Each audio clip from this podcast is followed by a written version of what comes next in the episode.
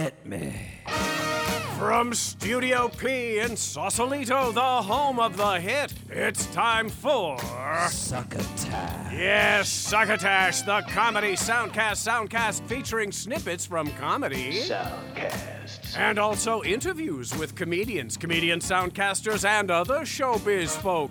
And now, here's your host, internationally recognized comedy soundcast soundcaster, Marc Hershaw. Marc. Hershaw. Marc Hershaw. Ah, can you feel it, listener? I can. I can feel it. The warm, sultry breeze of our impending succotash hiatus is gently wafting around the next bend in our feed.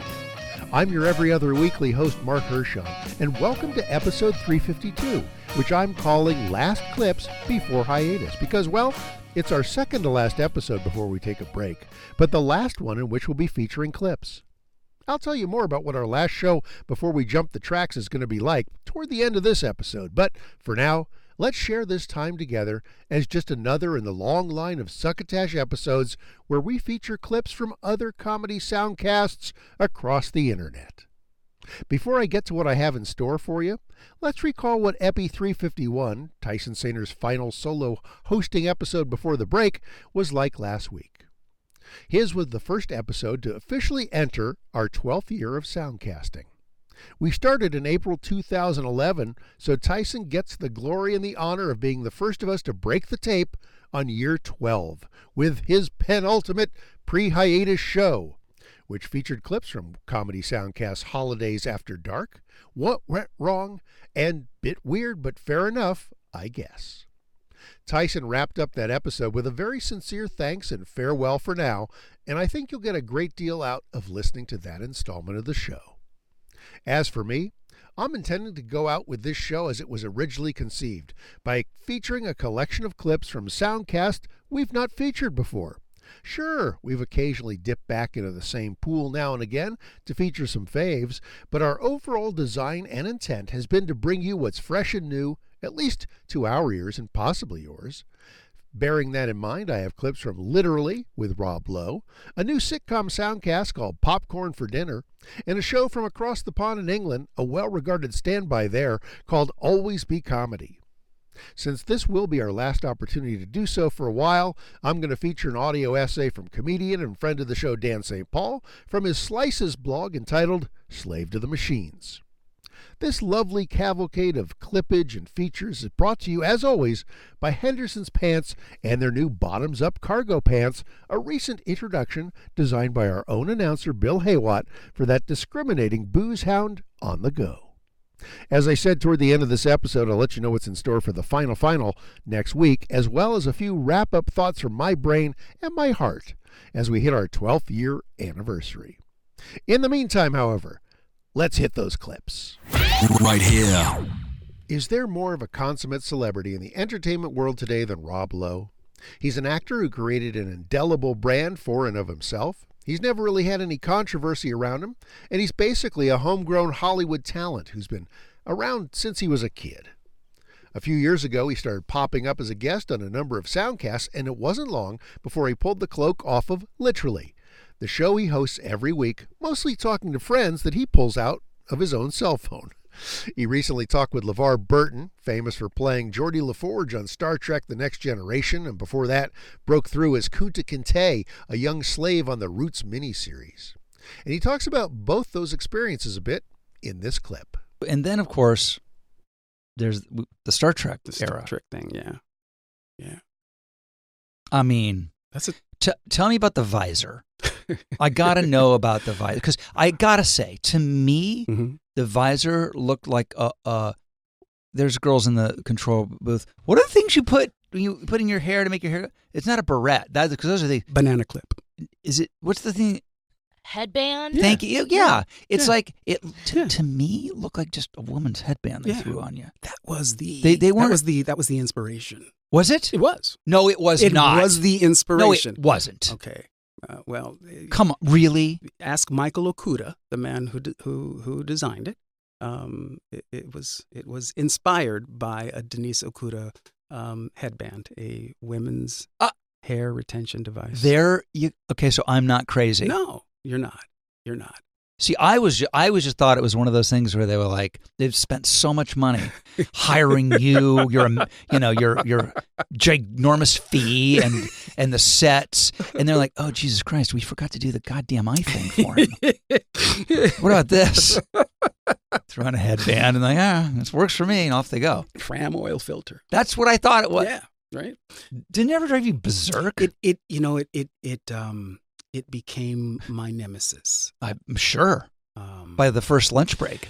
it, it was exciting at first, and then the the real challenge of acting with without my eyes um, sort of landed, and it was like, wow, okay. Um, Did you have a? I wish I'd have thought.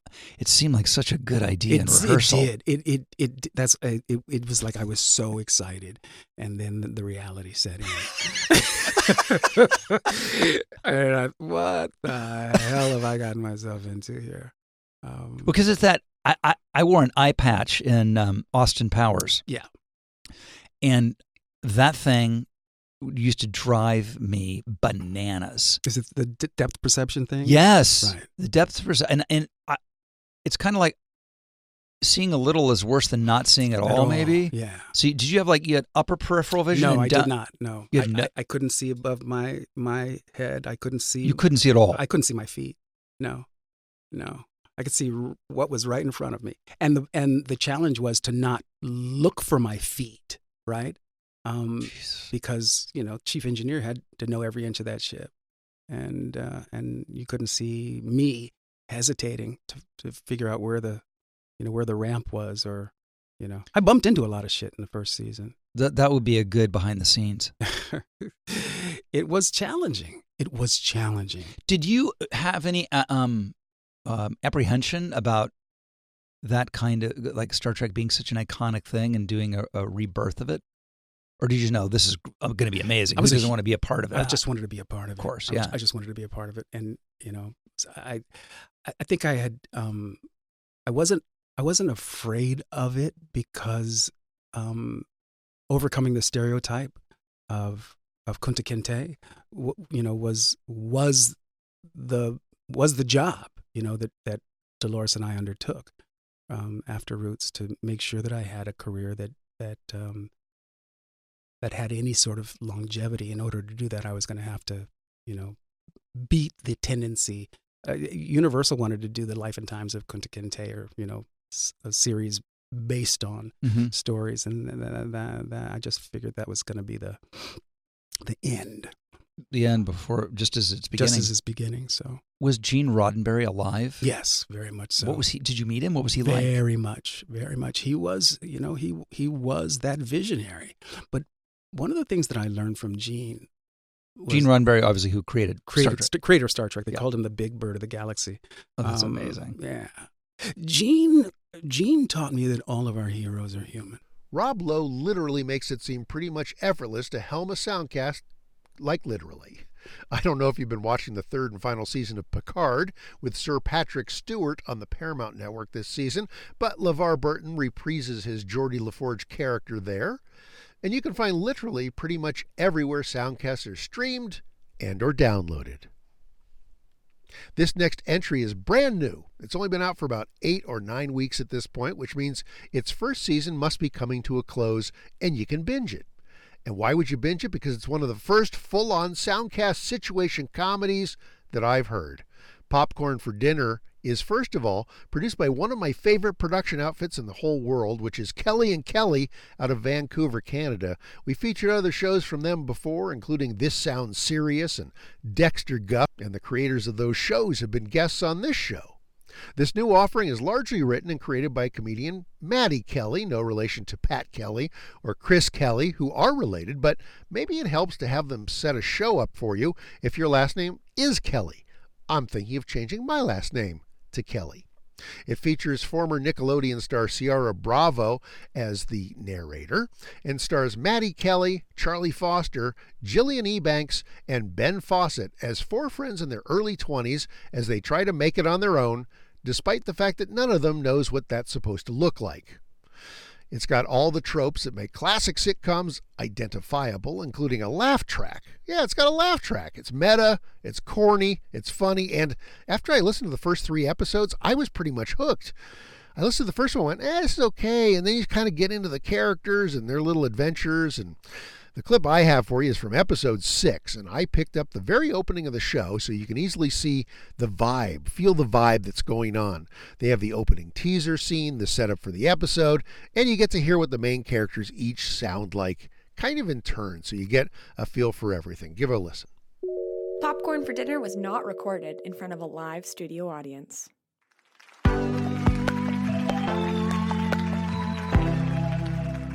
Do any of you guys have a nickname? When I was in the sixth grade, everyone called me Marilyn Monroe because I was so glamorous. No, they didn't. But I wanted them to. No, I've never had one. How about you, Ellie? It took me five years to get rid of the nickname I had in high school, so I am not telling you what it was. I think we should give each other nicknames. Who's got one for Michael? Dry spell. No. Virgin. Okay, dry spell it is. You can give me one, but I don't want to be mean. But I do want it to be descriptive. Brown hair. It's not cool. Try again. Long brown hair. Who's next? Can mine be peninsula? Sure. Yes. Okay, Ellie? I don't want one. Come on, we'll make it the complete opposite of whatever your high school nickname was. Yeah, that's good. What's the opposite of your high school nickname, Ellie? Okay, call me good smelling male dog.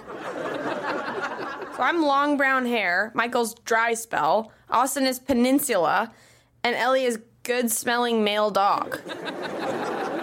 So, in high school, you were bad smelling female cat?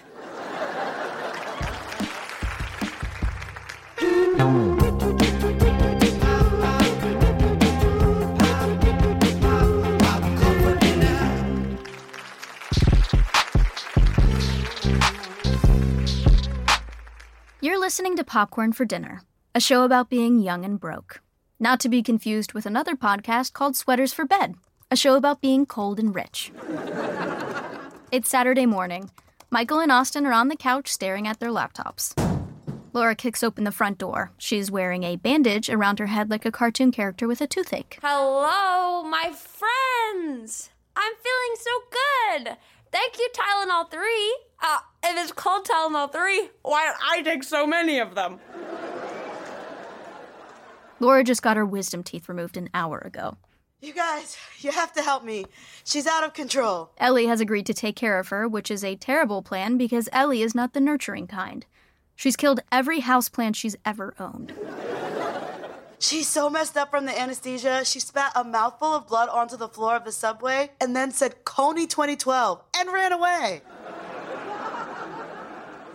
Oh my god. Laura, are you okay? How did it go? I got a boogie woogie, baby, and it's totally sweet. I moved my tongue in all the places where my teeth used to be. You're not supposed to tongue your wounds. No, you're not supposed to tongue my wounds. Yeah, what are you, the tongue police?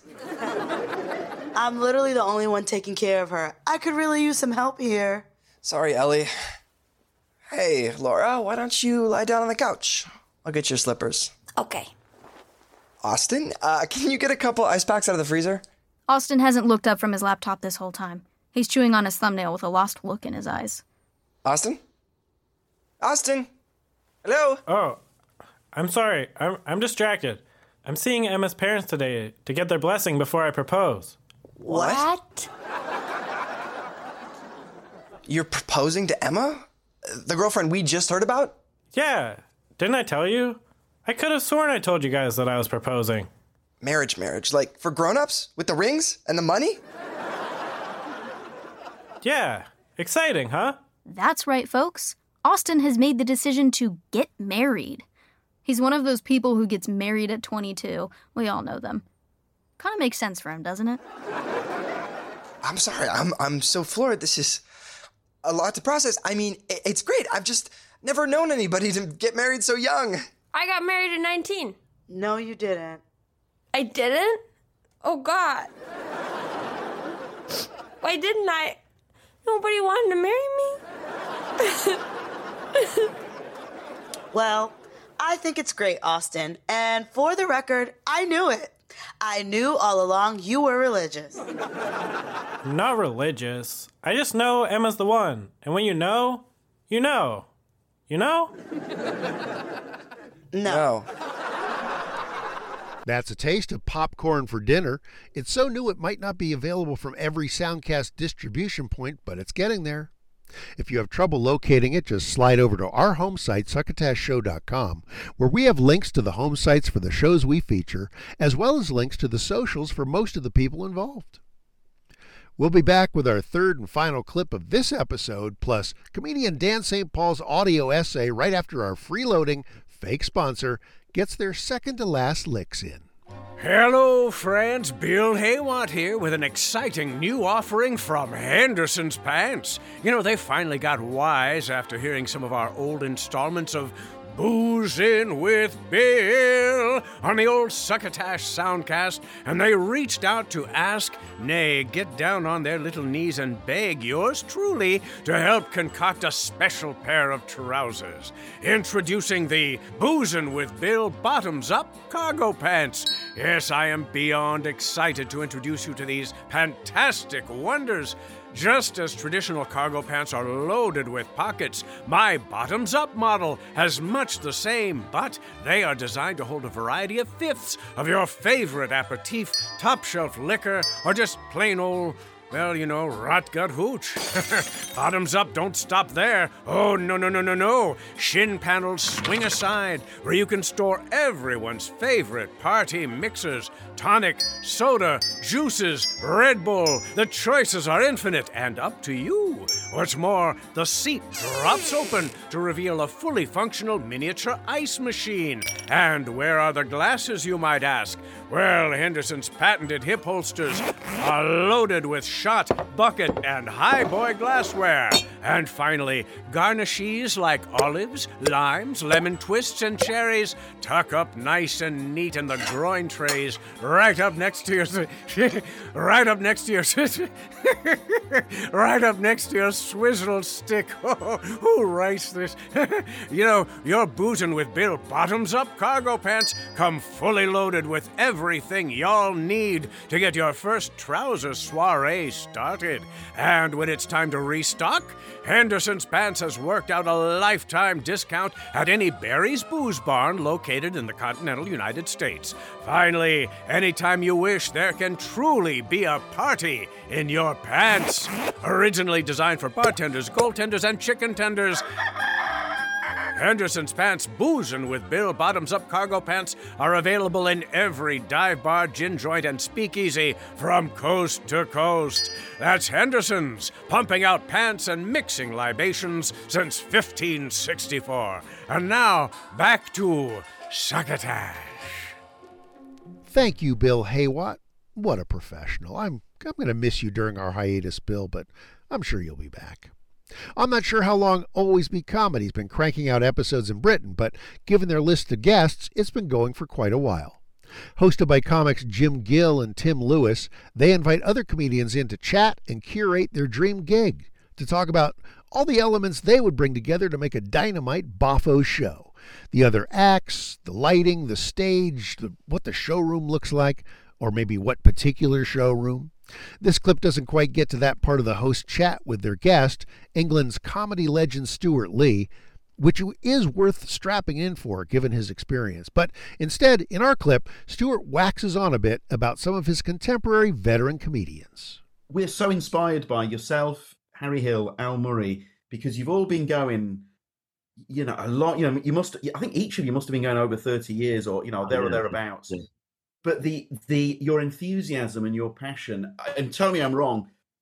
You guys seem to be as up for it as ever. You know, we were, we were Al last night, and the, the love is is there, isn't it?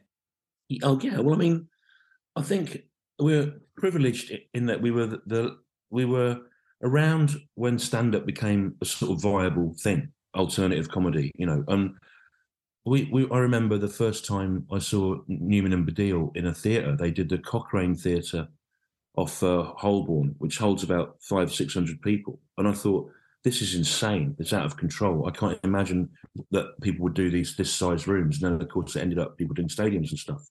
So we saw it get to a point where you could do art centre tours and whatever. But we also grew up during the time where actually just being a stand up was viable, right? You know, you could live cheap, you could do it, you get paid cash for circuit gigs, whatever. What, what's happening now is that people, you know, they need other stuff. They have to have social media presence. They have to cross platform. They need other things to make it work. Or they're doing stand up. You see this a lot. You used to see it in the States all the time, but you're seeing it more here. You kind of feel like someone's doing stand up for a bit to have a calling card so they can get spotted to be in a sitcom or become a personality or an influencer. Um, whereas we actually wanted to be stand ups, and that was all. And um, I didn't do it to get to something else, you know. And I know Harry didn't either. Um, you know, uh, Al has got his drum business that he does as well, you know. But I mean, there's that. That was really it, and we were lucky that the economics of the time enabled us to think like that. Um, also, I mean, we we also came up during the nineties when people started to write long form shows like an hour and stuff like that, and people hadn't really done that. I mean, Sean Hughes really was kind of one of the first people to put together an hour that had a through line about 92, 91. And then, but it would be difficult to do that now because, you know, you'd have to live in a capital city. You'd have to do gigs all the time to get that good. And it's just much more expensive for people. So we have got the passion and we do like trying to get better at it. But we were lucky that we were, we were born at a time that allowed that, you know. And it, it means with, with the three of you, you're always coming up with, you know, you mentioned there about changing the the format of the show compared to previous. But I I, I sense that the, the three of you, you're always trying to come up with new ideas. That you know, the creativity just falls off you. Harry Hill's got a new bit. Uh, maybe maybe you won't thank me for burning it, given he's on tour. But he's got a bit where he tells an anecdote and then sings a recap about what just what he just told you in the anecdote. It's absolutely. I think he sings it to the Crossroads theme tune. Well, you know what? You just reminded me that he's he's he's on. I've not been able to see this tour so far, and I'm. Yesterday, I took a poster of him to the Framers from 1993, where he's still got hair, which I might give to him or keep. I don't know, but um, uh, I, I will go and see this tour at some point, and I'll take my kids, and I'll take my kids to see Harry Hill, in the same way as I took them to see Bob Dylan, right? And I kind of think yeah. it's amazing that they are alive at the same time as this talent. You know, I think he's one of the absolute greats. And I don't think people really realize how good he is. Because I think, to at the risk of sounding, I think uh, the comedy connoisseur snobs probably think he's this light entertainment guy from um, those those clip shows. They, if they were to see him live, they'd see he's absolutely one of the all-time greats. So if you haven't caught it, give Always Be Comedy a go, available on Apple, Spotify, and all the usual Soundcast haunts. Which brings us to the end of our featured clips this week and right up to the doorstep of comedian and friend of the show, Dan St. Paul. He's been writing these humorous essays for his Slices blog on Substack for a while now, and at one point I had him record a few, and then I added some music and sound effects to them. Well, that was impetus enough for Dan to turn to his pal Jimmy Goings and really get into producing them. Here's his latest entitled Slave to the Machines. My printer and my new computer are not talking to each other. I've tried to patch things up. I can print from my iPhone and my iPad, so I know this printer works. It's made by Hewlett Packard, and so is the computer, so what gives? You'd think an old HP printer would be open to the advances of a young, attractive PC. Yoo-hoo! Hello! It shouldn't bother me so much, but somehow I don't feel whole unless I can print. The episode has convinced me that I am at the mercy of machines. If my TV doesn't have a lasting connection with my receiver, we don't see the Giants game. If my ignition is ignoring my engine, we can't drive to the grocery store. If my thermostat isn't on good terms with my furnace, we can't be warm on a cold night. If my router isn't online, I can't pay my bills, send an email, or read the New York Times. In order to improve these complicated relationships, I needed to have completed a psychology engineering double major. I submit that all local adult schools offer a class in basic household engineering.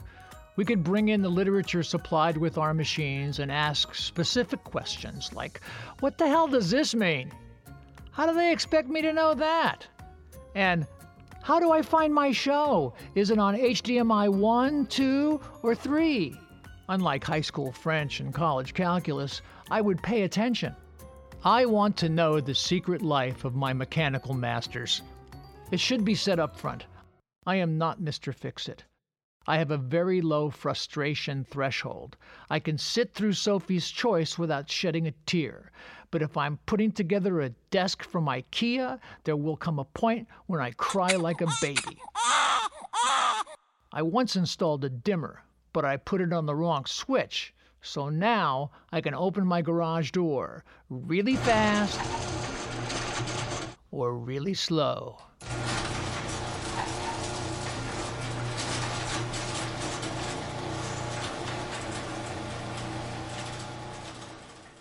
Slather me with veal cutlets and throw me to a pack of ravenous hounds. I'd rather take my chances with the pooches than put new linoleum on my bathroom floor. So it is with great relief that I reveal that Cara, my wife, is Mrs. Do It Herself. She is the 5 foot 4 distaff Bob Vila, installing a new ceiling lamp in the bedroom, reviving a faded teak bench, sewing new covers for patio seat cushions, cutting a hole in the cabinet door for our new cat to have some privacy while using her litter box. The thought of any of these projects causes me to reach for a Klonopin, but Cara zealously looks forward to them. This is how we've stayed married for 35 years. We complement each other. She is adventurously brave, and I'm a chicken with five thumbs. She has, however, occasionally thrown in the towel. That's when we turn to a service on my cell phone that allows us to call in a hero to save the day TaskRabbit.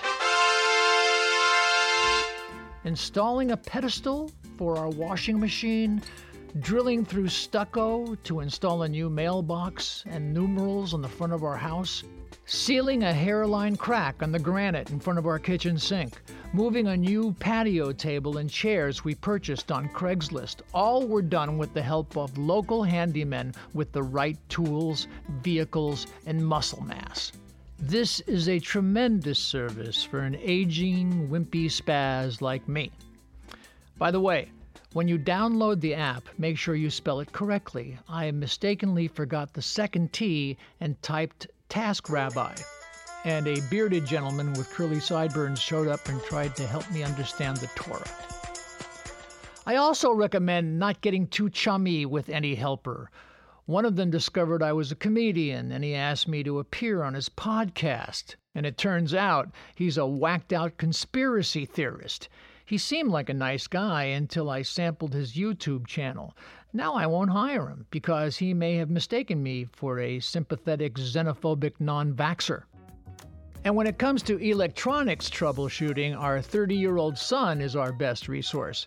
He can usually suss out what's wrong with the TV in seconds, and if he's stymied, he just says, Look it up on YouTube. I do, and there it is.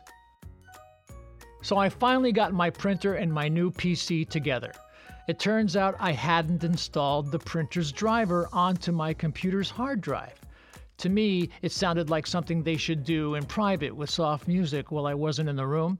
But now they are enthralled with each other. It turns out all they needed was a shadchan. And if you don't know what that means, ask your local task rabbi. You can find more of Dan's Slices essays in both written and audio form over at danstpaul.substack.com. I'll spell that for you. It's D A N S T P A U L dot S U B S T A S K dot C O M. Or you know what? Just come to succotashshow.com. There's a link waiting for you in the blog essay for this episode.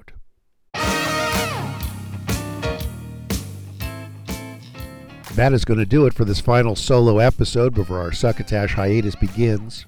As I teased at the top of the show, I can let you know that next week for our 12th anniversary show, Tyson Saner and I will be joining forces to celebrate the blessed event. That's right, you get two hosts for the price of one. Joining us will be longtime friend of the show, who we first met in episode 36 back in the fall of 2012, Travis Clark. We'll look back and reminisce not just about succotash, but also about soundcasting as an industry and how far it's come since we first fired up the mics in 2011. That's next week in this very same feed, so don't miss it. As for me, Marc Hershon, I am sometimes startled to wake up and discover that this succotash thing has been around as long as it has. I've made a lot of friends, literally around the globe, through the network of soundcasters out there. I think one of the things that we'll do as we sail into our 12th year is I may just have to stop beating the drum to call these things soundcasts instead of podcasts. We we gave it a valiant effort. I don't think anyone would deny us that. But eh, we'll see. Maybe I'll keep doing it because I'm an idiot. I have to thank Joe Polino, first and foremost, uh, who helped me breathe life into this concept through the auspices of Studio P, his home of the hit in Sausalito, California and for introducing us to Bill Haywatt, our erstwhile and often tanked booth announcer. Scott Carvey, one of Dana Carvey's brothers, created our theme music from me sending him a jazz tune I liked and then doing his own interpretation of the concept. That way we could have music free and clear for the run of the show. Kenny Durgis is our booth assistant who, frankly, doesn't do much more than complain, but we got to acknowledge the little guy. More than anyone connected to the show, my heartfelt and deep gratitude goes to Tyson Saner, who went from contributing a few odd clips now and again to becoming the show's associate producer and then to full blown host, slipping into the big chair for several years while I stepped into the background as executive producer and got to take a big breather. And I would be remiss if I didn't thank my wife, the lovely and talented Deborah Hershon while she's never spent a moment hanging around this show. If not for her support and giving me the space to create and shave off time from our personal time together, sometimes even while on vacation, and sometimes even urging me to head to Los Angeles or to shows in San Francisco so I could get interviews and such, this show certainly would not have happened. So thank you, Deb. Finally, of course, there's you, our listener. Whether this is the very first time you've filled your ears with succotash or if you've been with us for every one of our 352 episodes we've dropped, this has always been intended for you as a wayfinding tool to help you hack through the soundcast wilderness to find fun new shows to listen to. And whether it was from those heady early days when we would actually show up on the front page of Apple's lead downloads, or more often bouncing along with just blips on the download radar, we know that you've been out there putting up with our audio shenanigans. So Thank you, thank you, thank you. We'll be here next week with that 12th anniversary show, and then Tyson, Bill, Joe, and I are going to take a little break, catch our collective breaths, and figure out how and when we'll return. The show maybe will be exactly like you hear it today, or we may change up the format and try some different things. Hang in there, and we'll let you know what's what. In the meantime, if in the next week or so you have someone tap you on the shoulder while you're working out at the gym and they ask what you're listening to in your earbuds, won't you please pass the succotash? Good. Bye. You've been listening to Succotash, the comedy soundcast soundcast, with your host, Marc Hershon. Brought to you by Henderson's Pants and. Imagine your company's name right here. Rate us and review us at Apple and Google Podcasts. Find us on the web at succotashshow.com, on Spotify, on Stitcher, on iHeartRadio, on YouTube, on SoundCloud, and wherever fine soundcasts are streamed and or or downloaded. Follow us on Twitter and Instagram at Succotash Show. Like us on Facebook. Email us at marc at succotashshow.com. Or call into the Succotash Skype line at our toll call number 818-921-7212. That number again is 818-921-7212. You can also upload clips from your favorite comedy soundcasts directly to us using our direct upload link at hightail.com slash you slash slash Succotash. Succotash is produced and engineered by Joe Paulino through the auspices of Studio P Sausalito, the home of the hit. Our hosts are Marc Hershon and Tyson Saner. Our musical director is Scott Carvey. Our booth assistant is Kenny Durges. Succotash is executive produced by Marc Hershon. Until next time, I'm your loyal booth announcer, Bill Haywatt, reminding you to please pass the Succotash. Goodbye.